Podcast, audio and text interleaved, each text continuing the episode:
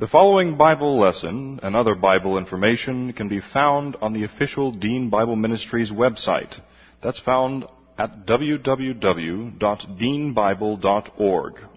That's www.deanbible.org. Or write to Dean Bible Ministries Incorporated. That's at address 5868 Westheimer, W-E-S-T-H-E-I-M-E-R, number 461, Houston, Texas 77057. Dr. Dean is the pastor of West Houston Bible Church. And now, here's Dr. Dean with the Bible lesson. Trust in the Lord with all your heart and lean not on your own understanding. In all your ways acknowledge Him, and He will direct your paths. They that wait upon the Lord shall renew their strength. They shall mount up with wings as eagles. They shall run and not grow weary. They shall walk and not faint. Fear thou not, for I am with thee. Be not dismayed, for I am thy God. I will strengthen thee, yea, I will help thee, yea, I will uphold thee with the right hand of my righteousness. Be anxious for nothing, but in everything by prayer and supplication with thanksgiving. Let your requests be made known unto God, and the peace of God, which surpasses all comprehension, shall defend your hearts and minds in Christ Jesus. Thou wilt keep him in perfect peace whose mind is stayed on thee because he trusteth in thee. Before we begin our study this morning, we need to make sure that we are in fellowship. A few moments of silent prayer so that we can uh, take care of any unconfessed sins. Make sure we're in fellowship, filled with the Spirit, ready to study the Word and take it in this morning. Let's pray.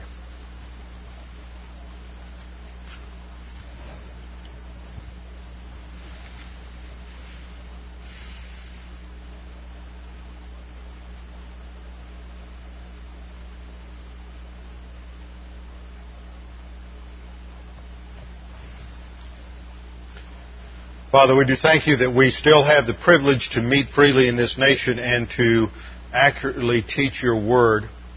Father, we pray that as we study your word today that we would be responsive to it. We thank you that your word is sufficient in all areas and addresses every area of life to teach us how to think as you would have us to think and how to properly understand history, the movement of history, your plan in history, and how you are glorifying yourself in history. Father, we each have an important role to play as believers because as goes the believer, so goes the nation, and we are the remnant, we are the pivot to enable this nation to go forward. And yet, Father, that pivot is shrinking because fewer and fewer people understand your word accurately and apply it in their lives. Fewer and fewer people even care about doctrine.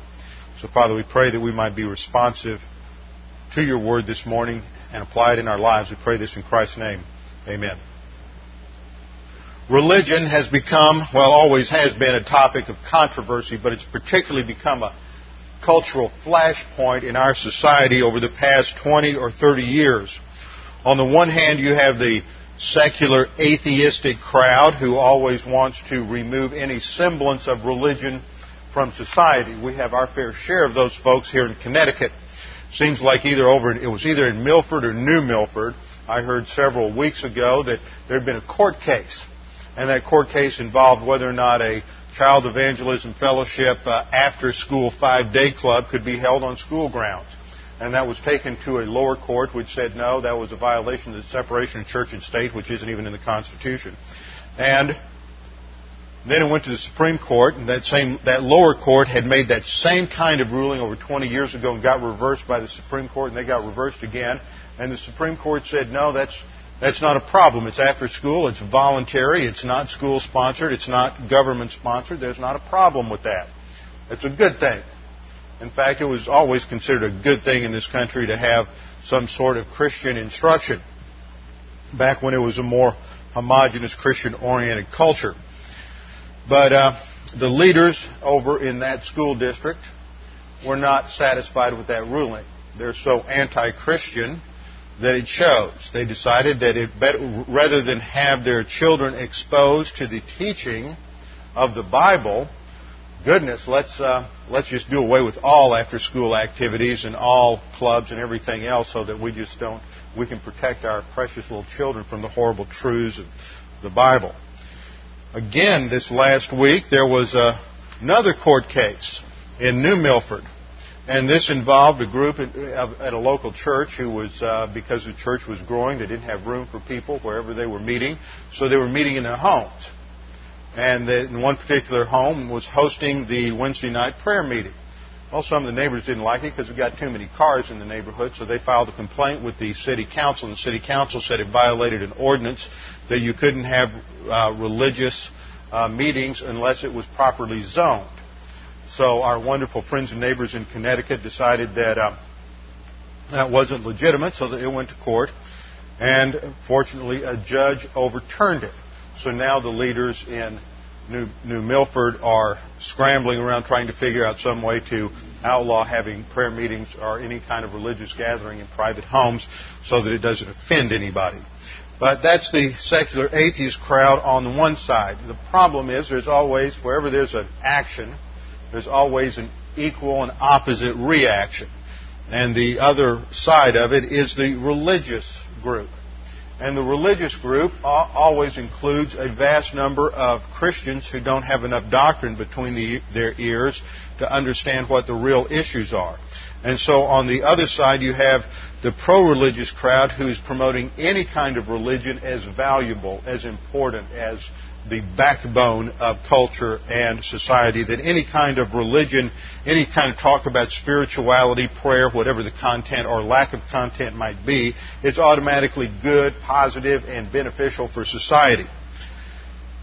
Trouble is, we're going to learn in our study of Judges 17 this morning that both of these groups are deceived, misguided, and dangerous, and that if either of them wins, society loses, the culture collapses, and the nation it's on its way to destruction.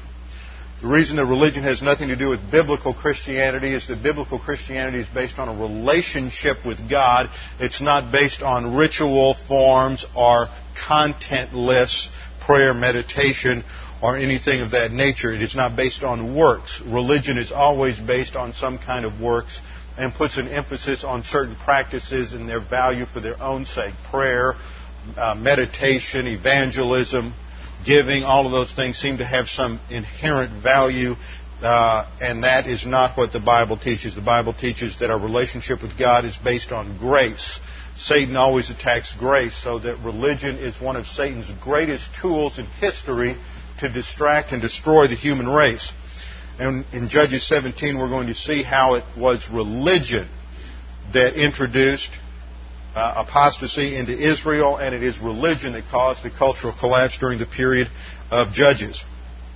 Now, as I look back over my notes this week, I discovered that we began this study of Judges uh, one year and one month ago. On June the 12th of year 2000 was when we began our study of Judges. So this last year we've been studying the dark days of the Judges. This is the dark ages in Israel's history, many say.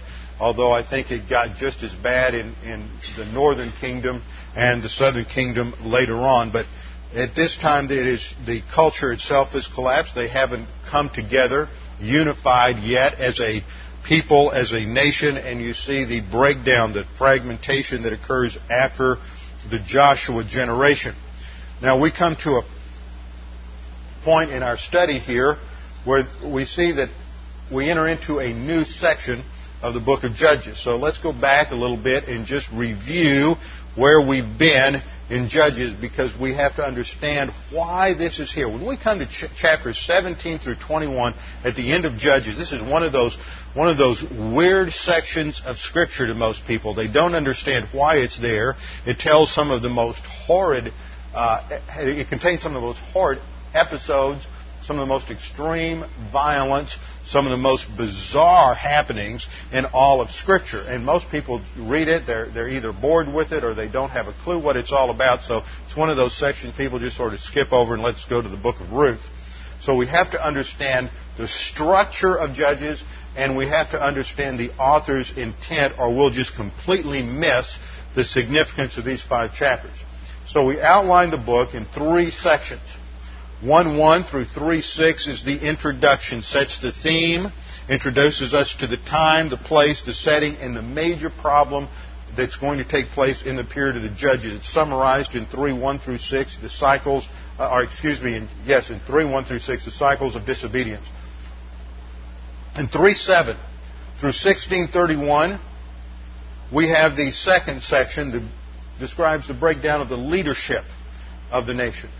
This emphasizes the deliverers. This is the book of the deliverers, the book of the judges, the, the book of the governors. Some say uh, Shoftim emphasizes all of those concepts. It's not a judge in the sense that we think of a judge as a magistrate in a courtroom. All that was a minor part of their function. It was primarily to lead the nation, and it functioned in terms of, of deliverance, in terms of the military, in terms of, of uh, judicial decision making but it's a gradual deterioration as we have seen. Othniel is the first judge, and he is presented as a very positive judge, and then the deterioration continues until you hit Samson.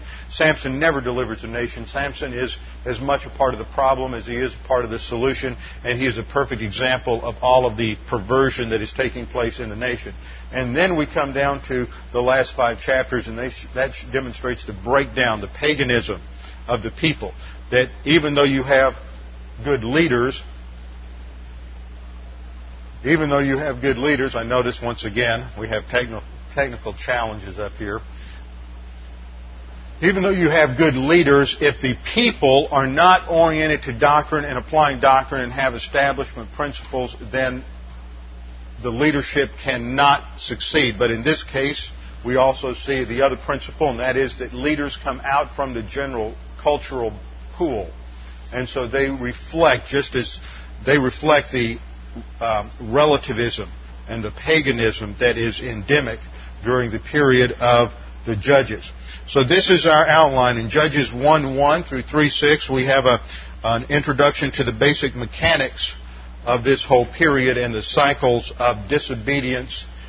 In Judges 3-7 to 16-31, the breakdown of the leadership, and then in 17 to 21, Eh, the breakdown of the people. This section demonstrates that if the majority of the people are negative to God and negative to establishment principles, that even great leaders can't preserve that society. We can't look to a presidential election or a congressional election as some sort of magic bullet that's going to solve the problem. As great application for us today, the problem has to do with the people in this nation that until the people in this nation turn back to doctrine, there's not going to be a solution. It's not turning back to religion. It's not turning back to morality. Morality cannot solve the problem. The ultimate problem is sin. Morality may provide a measure of stability. Religion may provide a modicum of control to some degree, but eventually it will fall apart. And we are going to see that religion and morality, and I'm not saying that we should have no religion or immorality, I'm saying that they are only temporary fixes. They are limited in their application. And morality never, ever solves the fundamental spiritual problem of sin. It's got to start with grace and an understanding of doctrine. Now let's turn back to Judges chapter 2, and we're going to see an Joshua's perspective on this. We have to understand the overall time frame. In 1446 BC, Israel came out of Egypt. They disobeyed God at Mount Sinai and, and then at Kadesh, and they got into idolatry there. And just a note that will become relevant as we get into our study of Judges 17 and following. The only tribe that stood with Moses were the Levites. So God appointed the Levites to be the priest tribe of the nation. Now that becomes relevant later on, but just a little reminder of that episode. They left Egypt. They came to the border of the promised land of the land of Canaan. And at Kadesh Barnea, they sent the 12 spies into the land. Ken came back and said, We can't do it. There are giants in the land there. Too many people. They have strong fortifications. In other words, they thought their problems were bigger than God, and they also misunderstood the Word of God. There's a tremendous lesson there that if you misinterpret the Word of God, you'll never be able to solve your problems. Because they thought God said, go see if you can take the land, and God said, uh, go see how you're going to take the land. God had already promised that He would give it, give it to them, so they misunderstood, and only two guys got it right, Caleb and Joshua, and so they, the nation had to spend 40 years in the wilderness and discipline until that rebellious generation died off and a new generation came up that was positive to doctrine. They sat under the Bible teaching of Moses, of Joshua, of Caleb, and, and they applied doctrine, and so they were ready. And in 1406 BC, they entered into the land, crossed the Jordan, and the conquest began under Joshua. For it lasted about seven years to 1399 BC, and they took all the major strongholds in the land. They, first, they went into the center part of the land, took out the major towns and cities of Jericho and Ai. Then they headed south and then north. And then after that, there was a mopping up operation. And so for about 40 years, there's a mopping up operation where they are the various tribes are trying to gain control of their territory. And we had studied that. We studied that in the first chapter of Judges. And there we saw that they gradually failed. They compromised. They didn't annihilate the population as they were told to by God. And so starting in 1360 BC, after Joshua and his generation completely died off, you have approximately a 300 year period of deterioration and decline. There's this constant cycle, disobedience, discipline, and deliverance. Now let's look at Judges chapter 2, verse 6. When Joshua had dismissed the people, this is a reference to Judges, uh, excuse me, Joshua chapter 24 at the when he gathered the nation together to reaffirm their covenant with God at Shechem. When Joshua had dismissed the people, the sons of Israel went each to his inheritance to possess the land. And the people served the Lord all the days of Joshua and all the days of the elders who survived Joshua. So for that generation, that would take us up to approximately 1360 BC. All who had seen all the great work of the Lord which he had done for Israel. Note, we, when we covered that, I emphasized the fact that there was objective, historical, reliable evidence in their lives, in the lives of that generation. That was the generation that saw God tear down the walls of Jericho. That was the generation that saw the defeat at Ai. That was the generation that saw the sun stand still when they battled the Gibeonites. That was the generation that saw the historical evidence of what God had revealed to them, and they knew God existed. See, religion is all, always ends up in subjectivity. But Christianity is always objective. It's based on an objective revelation of God's Word that God communicated to us. He communicated certain things that He intends for us to understand. He did not communicate in order for us to have, play some guessing game as to what God meant. He communicated to be lucid, to be clear, to be understood, so that man could have a, a clear perception of what God wanted. And they had an understanding of objective truth in that generation, and they understood the acts of God in history. They understood that history was important because history gives us a, an understanding of God's plan and purposes. History is the outworking of His plan. But then we're told, verse 8, then Joshua the son of Nun, the servant of the Lord, died at the age of 110. And they buried him in the territory of his inheritance in Timnath Heres in the hill country of Ephraim north of Mount Gaash. And all that generation also were gathered to their fathers, and there arose another generation after them who did not know the Lord, nor yet the work which he had done for Israel. See, what happened is they rejected history. They had no concept of history. They had no appreciation for history. They thought history was just a bunch of stories. And what is true is that there are many people who rewrite history. There are many historical revisionists who come in because they don't have an objective framework, and so they don't know how to interpret history, and history just becomes a tool of propaganda. This is exemplified, I think, most clearly in the Old Testament when Jeroboam becomes the king of the northern kingdom. After there's the tax revolt against Solomon because of the oppressive taxes on the, that he that he had raised, and then when his son Rehoboam took over at the point of Solomon's death, Rehoboam followed the advice of all the young men to just jack up the taxes so that they could have more. And uh, the people finally got fed up with it. So uh, Jeroboam in the north led a tax revolt, and the ten nations went out and, and set up an alternative, alternative nation. But now he had to establish a religious foundation because he had to unify the people. He couldn't have his people as a separate nation, always having to go south into the other country to Jerusalem to worship God. So he decided that he would rewrite history, and he had a golden calf made, and he put it at Samaria, and he established an alternate worship site, and he said, here's the historical revisionism, this is the God who led you out of, of Egypt. So he began to rewrite history. And always be careful when people are starting to rewrite history, they have a, an agenda that will lead to the nation's destruction. So this generation that came up was negative to God, and they had no appreciation for objective works of God in history. And here are three important principles to understand from this. First of all, when a nation rejects the historical evidences for Christianity as being objectively valid, the people always become subjective. Once you begin to re- reject the fact that Christianity is an objective reality, that there was a man named Jesus who walked on the earth from a and, and his ministry extended from about 30 to 33 AD, and that he went to the cross and there he died for our sins, and there, then he was buried, then he rose again on the third day. Once you reject that, and Jesus just becomes some idealized figure of morality, or some figure of somebody who, who is to uh, motivate us to live for what we believe in, or any of the myriad of other ideas about uh, that, that destroy the person of Jesus Christ, once you reject the historical validity of Christianity, that it's objective, that there are things that God did in human history, He God irrupted. That's I R R U P T, not erupted, E R U. Irrupted means to go into.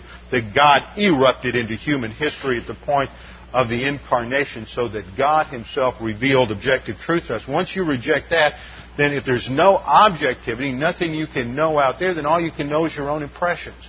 All we can know is our own emotions. All we can know is our own feelings. And once you destroy objective truth, the only thing to replace it is subjectivity. And once you replace objectivity with subjectivity, then everything goes to mysticism and emotion. That's the second principle. Subjectivity always leads to emotion and mysticism. Objectivity is based on clear, rational, objective thought. But once you destroy that, then all you're left with is emotion. And so the masses then are, the masses of people in a nation are moved by their emotion, not by fact, not by thought, not by content. They're, they're motivated by whatever the emotional appeal is of the day. And we see it today. I think Marshall McLuhan predicted it and foreshadowed it in all of the um, um, images that we have on television that the image becomes more significant than content.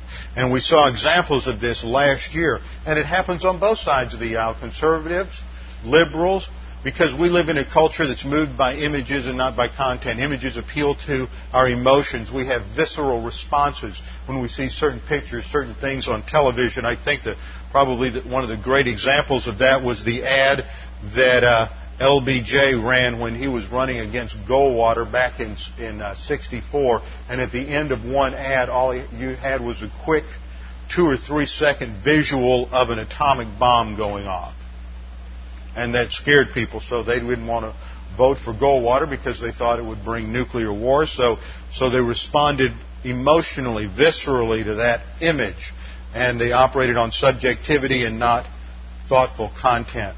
Subjectivity always leads to mysticism. That's the second point. The third point is that subjectivity in a nation always leads to the destruction of that culture. Subjectivity in a nation always leads to the destruction of that culture. It will always deteriorate and will always fall apart. Because once you get into subjectivity, it destroys values. It destroys objective absolutes. Everything becomes relative, and then you get in the same situation Israel got into where everyone, what was, everyone was doing what was right in their own eyes. There were no absolutes. And once you get into uh, working out over time in history, the results of relativism is fragmentation. The more people do what's right in their eyes, the more disparate they're going to become. And that's what we see in our nation today. All the different groups fragment. One group wants this, another group wants that, another group wants this, and everybody's into political action. And it just drives people further and further away until you see some form of internal collapse. You see uh, contra- uh, contradictions or controversy between East and West over energy, between the, the, the oil producing states and the non energy producing states. This whole thing with, with the energy crisis in California uh, has tremendous negative potential. The impact of the environmentalists. This last week, there was a rule, or this last spring, there was a ruling in Klamath Falls, Oregon, where you had a um, um, a river that had been used for irrigation for over 100 years by the settlers in that valley. Uh, the radical environmentalists had brought a case that there was a couple of uh, there was a small fish that lived in that uh, water in that valley, and that if they continued to use it in the way they've been using it for 100 years, that this this uh, sucker fish would be uh, become extinct. And so they won a court case, and the court case said no longer could they utilize the water in that valley for irrigation for farmers or for anything else, and uh, so they had to just let the river river flow. And of course, that affects about 14.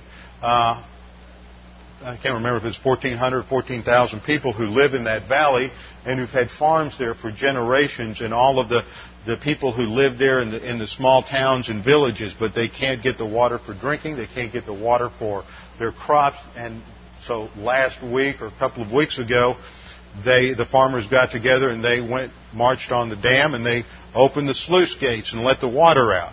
And then the federal government had to send U.S. Marshals in in order to shut it off again. And so we have a higher value is placed on the life of a couple of suckerfish than human beings. And this just shows another example of how our nation is fragmenting because we consider uh, the life of a fish to be more valuable than commerce, to be more valuable than uh, production, economic production, to be more valuable than, than raising crops and feeding people. And so we're going to radically transform the lives of, of uh, hundreds of thousands of people simply because of a couple of fish. And that shows that we have gone to complete subjectivity, and it just illustrates the further fragmentation of our culture. So the result in Israel in chapter 2, verse 10, that after the previous generation had died and the negative generation came up, they rejected historical evidences, they went into subjectivity, and notice they don't go into atheism or secularism. What do they do? They go into religion. They reject God, and the solution is religion. It is the fertility religion of the Canaanites, but nevertheless, it is still religion. Now, you see an example, and that's an immoral religion. You see an example of moral religion in the history of Israel later on after they return from the uh, Babylonian captivity, and you see the rise of the Sadducees and the Pharisees, specifically the Pharisaical party. Now, what had happened was when God finally disciplined the nation in uh, 586 BC and took them out into the captivity, that discipline, was, one reason for that discipline was their idolatry. They had stopped worshiping the, the Baalim and the Asherim at the end of the period of the Judges. This continues to be a problem down throughout Israel's history in, in the Old Testament. And so God finally had to discipline them because of the paganism that had taken such a deep root in their culture in the form of idolatry. Now, after they got their, their uh, divine discipline in 586 BC, when they returned to the land, Israel never again had a problem with overt idolatry. What they have a problem with is legalistic morality now. But the legalistic morality of the Pharisees didn't solve the problem either. See, religion and morality can't solve the problem. What happens? The legalistic morality of the Pharisees ultimately led to the nation going out under the fifth cycle of discipline again in 70 AD. And they're still out under discipline. And that shows that neither immorality, immoral religion, or moral religion can solve the problem. It's not, the problem isn't uh, with man isn't a problem of morality, it is a spiritual problem. That we are born corrupt by Adam's nature. We have all inherited a sin nature, and because of that, we are divorced from God, and until that problem is solved, there is no solution. So all attempts to, now I'm not saying we shouldn't be involved politically. We're citizens of our country, and we should be.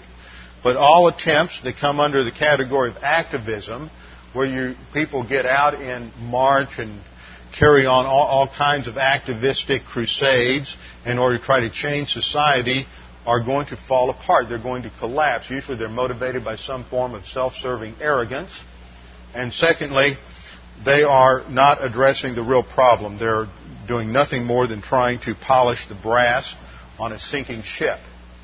And it's the devil's world, and too many people are trying to, too many Christians are out there trying to clean it up, and they forget that we're still living in the cosmic system. That doesn't mean we throw up our hands and become just passive in the whole situation. We need to be involved, but there needs to be the right kind of involvement. Well, Judges chapter 2 set the stage, and the result of their rejection of historical evidences was idolatry. The sons of Israel, not just the leaders, but the people, did evil in the sight of the Lord and served the Baals, and they forsook. That means they abandoned, they intentionally rejected the Lord, the God of their fathers, who had brought them out of the land of Egypt, and followed other gods from among the gods of the people who were around them. Now, as we saw in the opening slide, that's the part of the introduction. Introduction ends in 3.6. and then you have the story of the deliverers, and we see the continuous decline through that whole period from one generate from one leader to the next, and the cycle continues, and the nation breaks down, and we see it deteriorate from one judge to the next. We follow the cycles from Othniel to Ehud, Deborah, Gideon, Jephthah, Samson, and that covers the cycle of the judges up through the end of chapter 16, and Samson is the last judge. In a sense, that's the end of the period. Samson and Samuel live at the same time. Samson can't deliver the nation. Samuel will be the one through whom the nation is delivered because he teaches doctrine, and there will be a return to positive volition under the ministry of Samuel. But that's the story that begins over in 1 Samuel. So what happens in chapter 17 through 21? Chapter 17 through 21 describe what is taking place among the people during this time. It is parallel to what took place from chapter 3 through chapter 16. In fact, it will take us all the way back to the very beginning, and we're going to understand some, some one particular illustration of how they got involved in apostasy. And I'm going to give you a preview of coming attractions because we won't get there until next time. But while you're turning to Judges 17, just turn over to the end of Judges 18. In Judges 17 and 18, we have one event related to a idolatry and apostasy situation set up by an Ephraimite named Micah. Now, let's look at the structure here. This is really important. This is a principle that you have to understand or you'll never understand uh, uh, and you'll be deceived about so many things.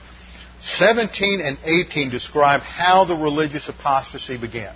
And what we've seen again and again and again, we go back to Judges chapter 2 and Judges chapter 3 looking at the cycle, is that first there's religious apostasy and then there's the collapse of the culture.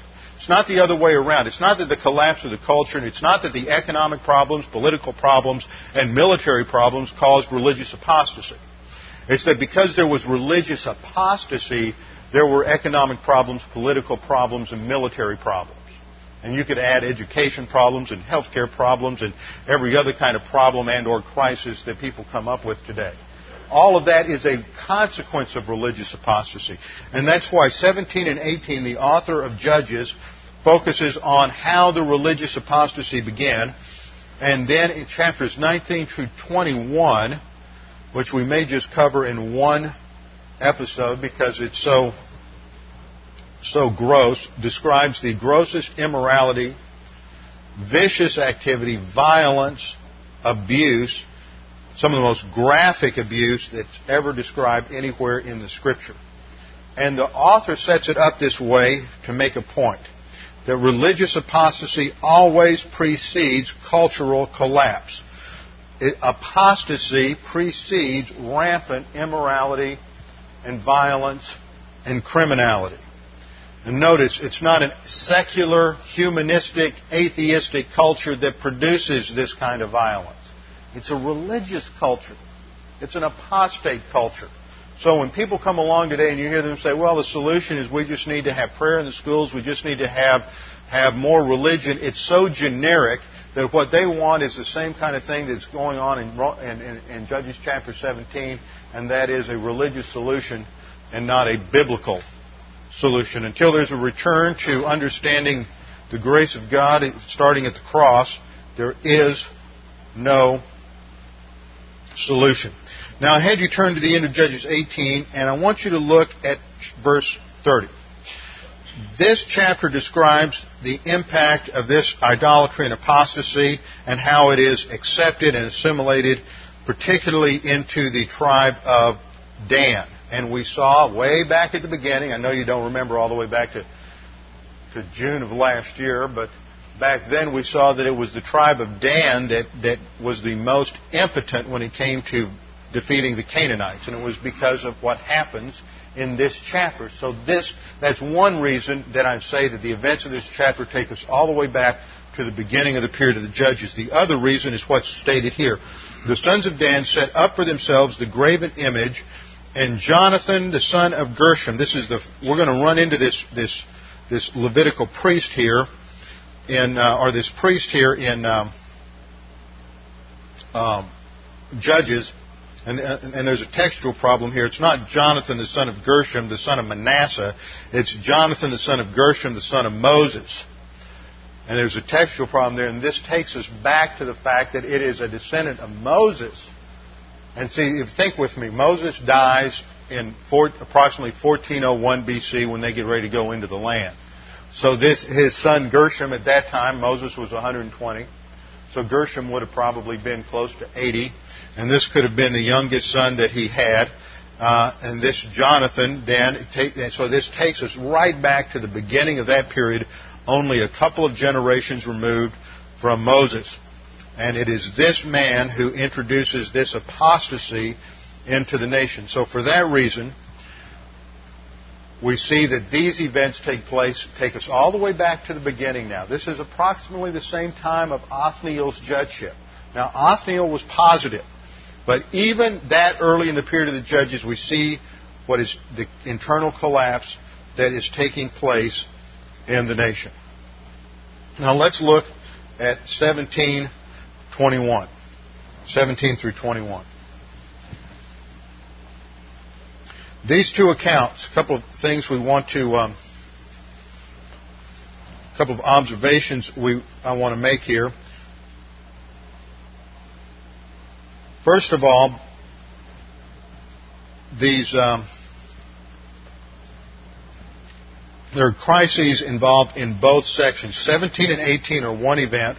19 through 21 relate to another event. In both accounts, the crisis is precipitated by the actions of a nameless Levite. Now, the Levites were the priest nation. And what the, the reason the author picks these two episodes is because they are going to be representative of many other things that are going on in the nation. And so he is indicating that the crisis that is occurring in Israel comes from the spiritual leadership. It comes from the spiritual leadership. And we see the same kind of thing happening in our nation today.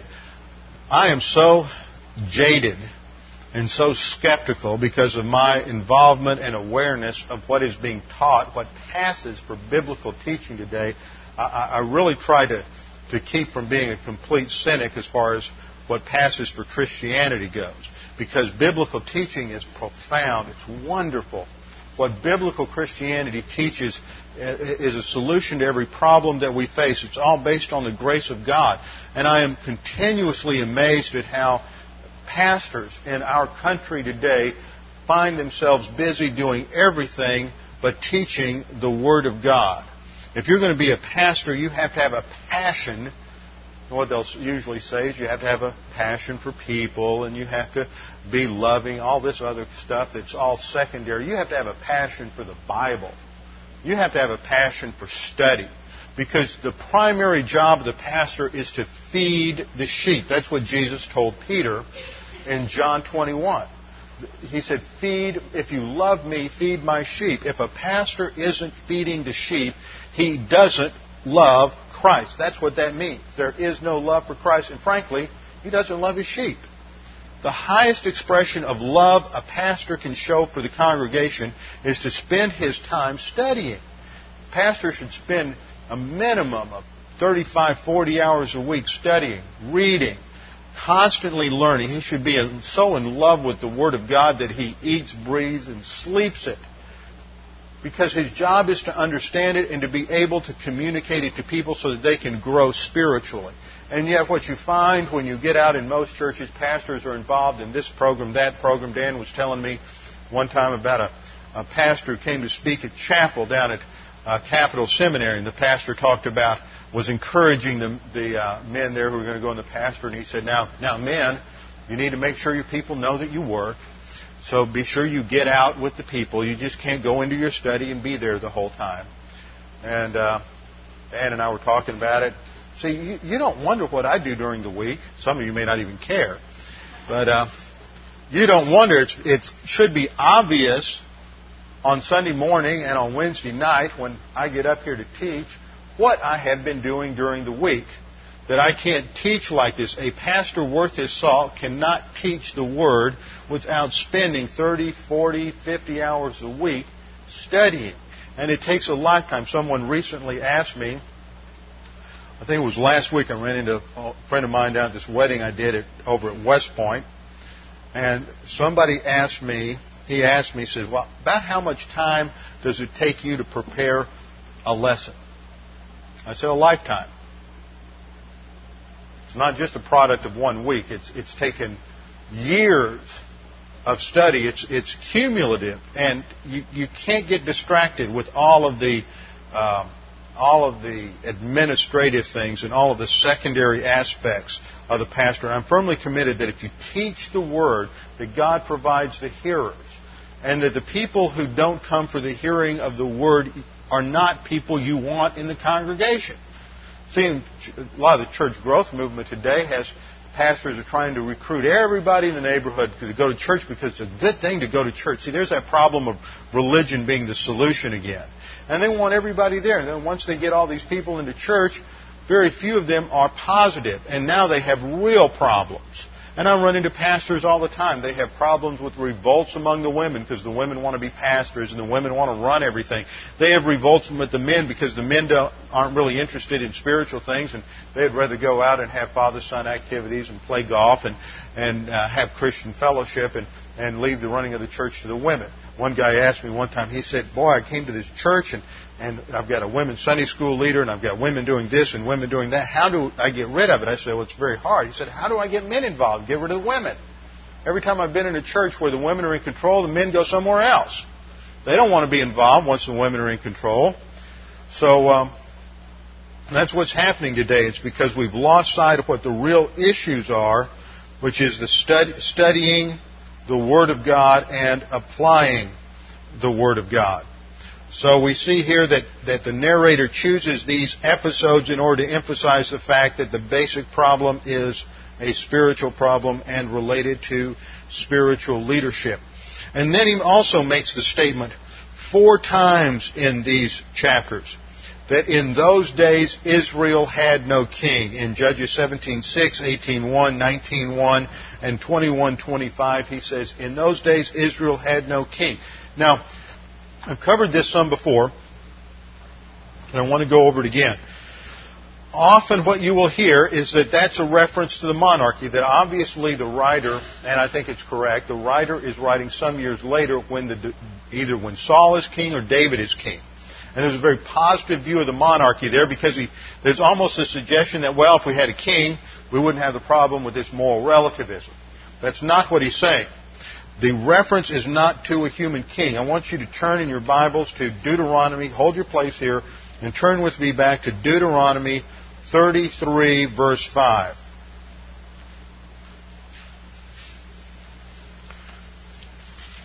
Deuteronomy 33, verse 5.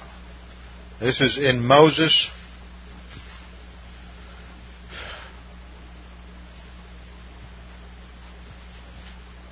Moses parting blessing to the Jews before he was taken to be taken home to be with the Lord. And he says, speaking of himself in the third person, said, Moses charged us with the law of possession for the assembly of Jacob, and he was king in Jeshurun when the heads, and he's talking about God here, uh, and he, God, was king in Jeshurun. Jeshurun is another name for Israel, and it is a picture of Israel as spiritually mature. And he's talking to the generation that's going to go into the conquest generation. I mean, and destroy the Canaanites, and they were a spiritually mature generation. So the term Jeshurun, which has its roots in the word for, in the Hebrew word Yashar for righteous, uh, it is a word for righteousness, for integrity, for uprightness, refers to Israel as spiritually mature. And it says, He, that is, God was king in Jeshurun when the heads of the people were gathered, the tribes of Israel together. So turn back with me to Judges now. What that verse tells us is that God is the king. It was a theocracy. But Israel, in the period of the judges, rejected God. See, kings never did solve the problem. If we go through later history in the Old Testament, we will discover that in the northern kingdom, every single king followed in the sin of, of um, Jeroboam. Jeroboam was the one who the, I referred to earlier. He introduced idolatry into the northern kingdom after the revolt. He set up a golden calf at Samaria, and that was his sin. And the successor, the Bible says, did evil in the eyes of the Lord and followed in the son of Jeroboam, the son of Nebat. And that's like a, a, a refrain throughout the, all the list of kings in the northern kingdom. Every one of them did what was evil in the eyes of the Lord, but they were doing what was right in their own eyes. In the southern kingdom, you also have numerous kings who did what was right in their own eyes, including Solomon, Jehu, and Ahaz. All did what was right in their own eyes and introduced idolatry into the nation. Others are commended for doing what was right, but they still fell short of the ideal, which was to remove some of them restored the worship of God, but they didn't remove the high places. And those were southern kings such as Asa, Jehoshaphat, Jehoash, Amaziah, Azariah, and Jotham. Only David, Hezekiah, and Josiah received unqualified approval by the writers of the Old Testament. So kings were not a solution. In other words, the political solution is not a solution. So what we learned so far this morning is the moral solution is not a solution. The religious solution is not a solution. It's obvious the immoral solution is not a solution. And the political solution is not a solution. So the only solution is biblical Christianity relying on the grace of God and the sufficient and finished work of Jesus Christ on the cross. Now, Judges 16, 17, and we'll probably just have time to cover that one chapter briefly this morning. Now, certain things seem very positive. As we start off with this first blush reading, we're going to think, well, something positive is going on here. At least there's some positive elements, especially if you come from a religious background, you might think so. We read, let's just read over the first four or five verses. Now, now there was a man of the hill country of Ephraim whose name was Micah. Literally in the Hebrew, it is Micaiah. So they've abbreviated it here. His full name is Micaiah and he said to his mother, so we come into the middle. It's like, like this, it's a drama. And, and the curtains are parted and, and the action's already in progress. So we can extrapolate back because of what's happened as to what's been going on. He said to his mother, The 1100 pieces of silver which were taken from you, about which you uttered a curse in my hearing, behold, the silver is with me. I took it. And his mother said, Blessed be my, be my son by the Lord. He then returned the 1,100 pieces of silver. Keep your eye on the money. Always remember that. Whenever there's a problem, follow the money.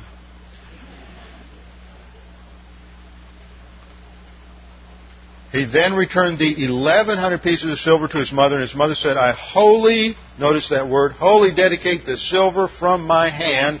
That would be 1,100 pieces of silver. From my hand to, for my, to the Lord for my son to make a graven image and a molten image. Now therefore I will return them to you. So when he returned the silver to his mother, his mother took 200 pieces of silver. Wait a minute, it was 1100. See, follow the money. It went from 1100 to 200. See, that's what happens in religion a lot. You get people commit, you know, annually, I'm going to give a lot of money, do big things for God. See, it's just the same religious facade that you have here. I'm going to do big things for God, a lot of talk and no action. I'm going to give 1100 1100 pieces of silver to the Lord. Well, she's not giving it to the Lord. She's going to give it to make an idol, so she's violating the law in numerous places. But then she's not even going to give all 1100. That's a lot of money. We saw last time that was the price that each lord of the Philistine gave to uh, Delilah in order to uh, betray Samson. And 1100 pieces of silver, was approximately 165 to $225,000, depending on the rate of exchange and the price of silver. So this is a tremendous amount of money. So she got to thinking about it afterward and said, "Well, I'm not going to."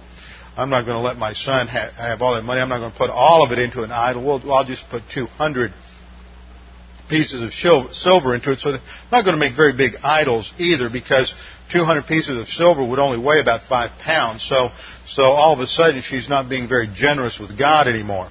Anyway, she's going to have them made into a graven image and a molten image, and they were in the house of Micah. And the man Micah had a shrine. Now, this is a um, participle of attendant circumstance in the Hebrew, which indicates that all along he's had this shrine. He's had this, this little temple in his dwelling, and the man Micah had a shrine, and he made an ephod and household idols, and consecrated one of his sons that means he ordained him. He ordained one of his sons that he might become priest. So he's just setting up his own little uh, religious operation there. And then we have the uh, statement in verse 6 In those days there was no king in Israel. Every man did what was right in his own eye. Now, the in those days here, as I've already demonstrated, refers to the very early period of the judges. So this is something that happens early on, and it is characteristic of the whole period of the Judges. Now, as we look at this, certain things seem a little positive. First of all, the, the main character has a, a name that suggests that he, he uh, has a positive relationship to God.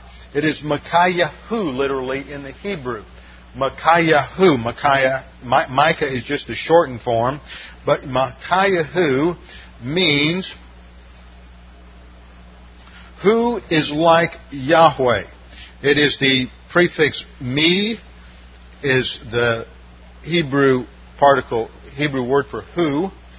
Ka is the word for like, so it means who is like Yahweh. And the thrust of the name is no one. No one's like Yahweh. So, so one thing we see here is we, we read his name is Micaiah and his name means who is like Yahweh, so we expect to find somebody who stands up for God. So he has a religious sounding name.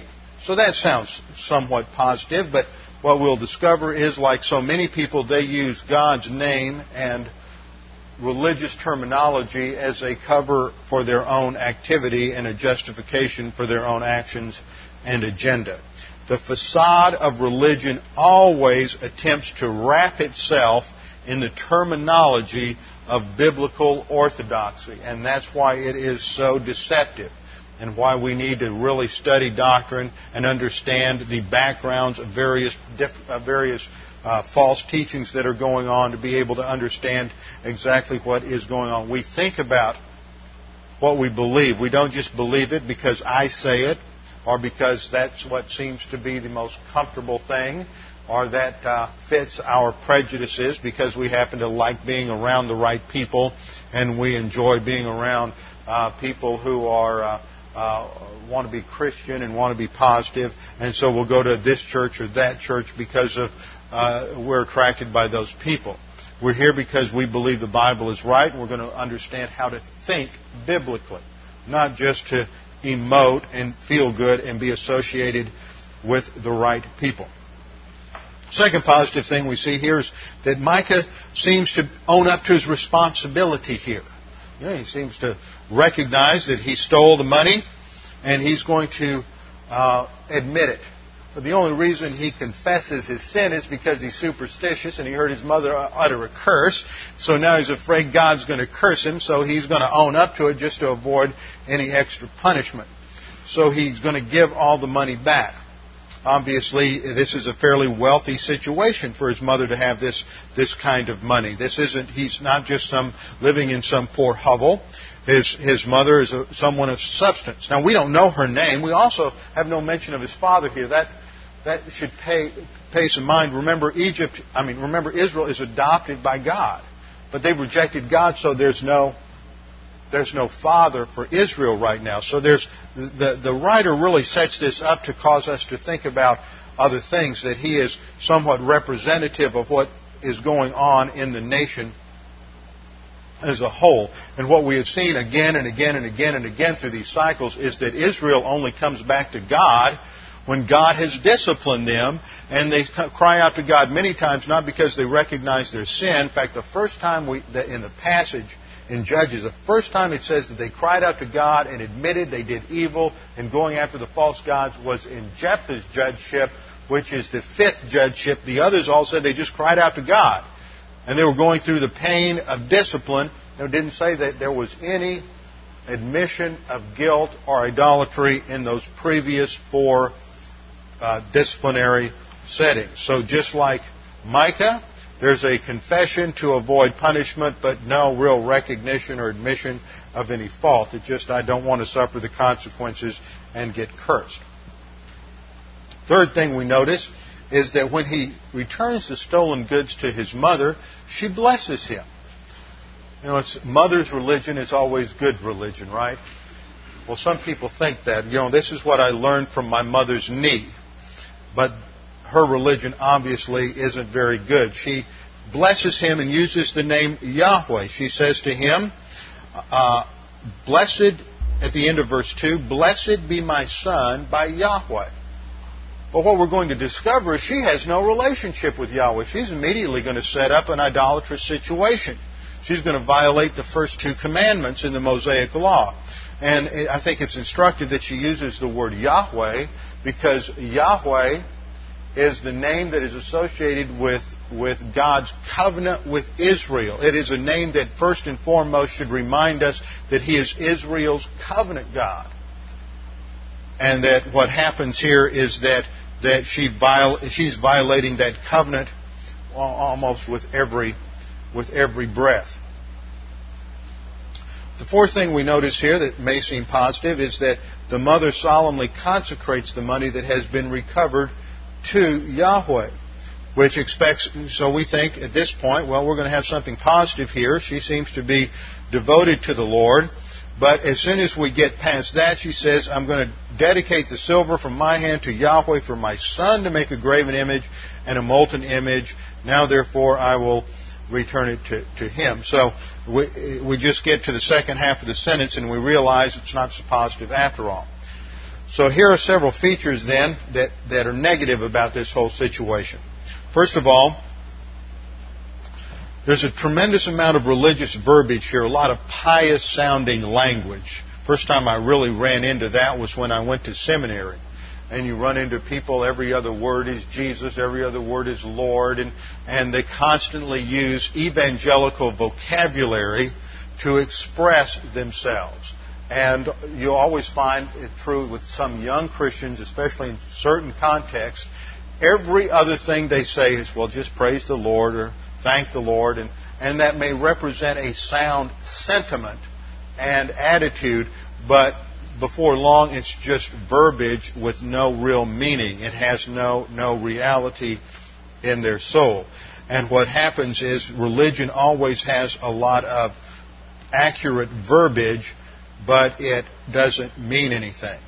So, one thing we note is despite all the piety that Micah expresses, in his confession of guilt, he still violates God's covenant. He, he stole, which is a violation of Exodus 20:15, one of the Ten Commandments, and he is really contemptuous of his mother in the action of stealing from her.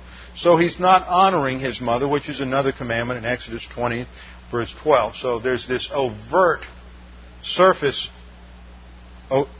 religion, but he's disobeying the covenant. Second, Micah's motive is out of fear, not out of the desire to do what is right. Third, the woman, as we've already seen, when she dedicates the silver to Yahweh, doesn't take it to the priest at Shiloh, but gives it to her son.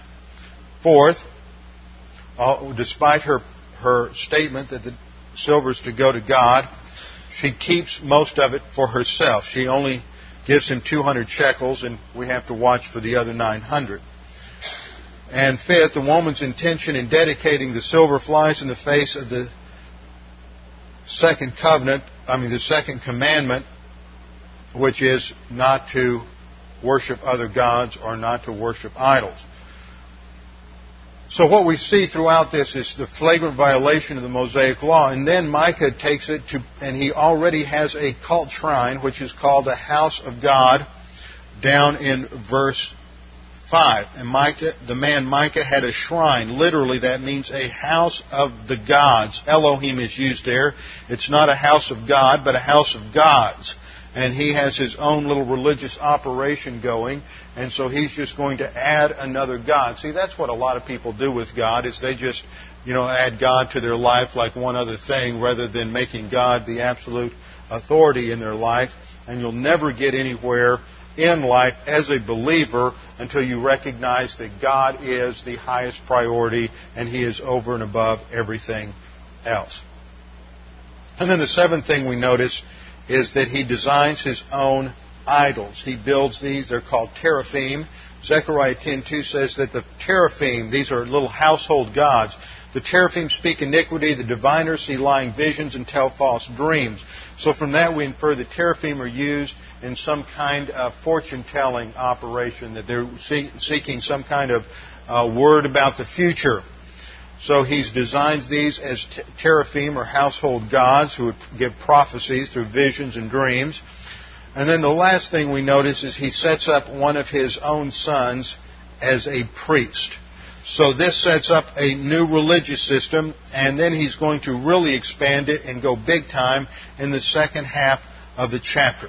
Well, we only got as far as verse 6, and our time's up, so we'll come back and begin in verse 7 and see the expansion of this and the impact of this religious system next time. With our heads bowed and our eyes closed, Father, we thank you for the time we've had this morning to study your word, to understand that the solution in life must be related to the problem. The problem is sin. The problem is that we are born sinners, we have a corrupt nature. The solution is not morality, religion, immorality. It is a dependence upon God the Holy Spirit. It starts with faith alone in Christ alone. It starts with salvation. First, there must be regeneration. It's at this time that we give anyone here an opportunity to be saved if they have not already put their faith alone in Christ alone. Salvation is not a result of uh, church attendance, morality, religion, ritual, or any other human factor but is based upon the completed work of Jesus Christ on the cross. Christ died there to pay the penalty for our sins, so that the issue is no longer our sinfulness, our depravity. The issue is what Jesus Christ did on the cross. What do you think about that? Do you accept that as a payment for your sins? And if you do, then that is expressing faith alone in Christ alone, and that is the only basis for salvation. Father, we pray that we would be challenged by what we have learned today, and that we would continue to have greater perception and understanding and discernment of things in our own lives as a result of this doctrine that we've studied. We pray this in Christ's name. Amen.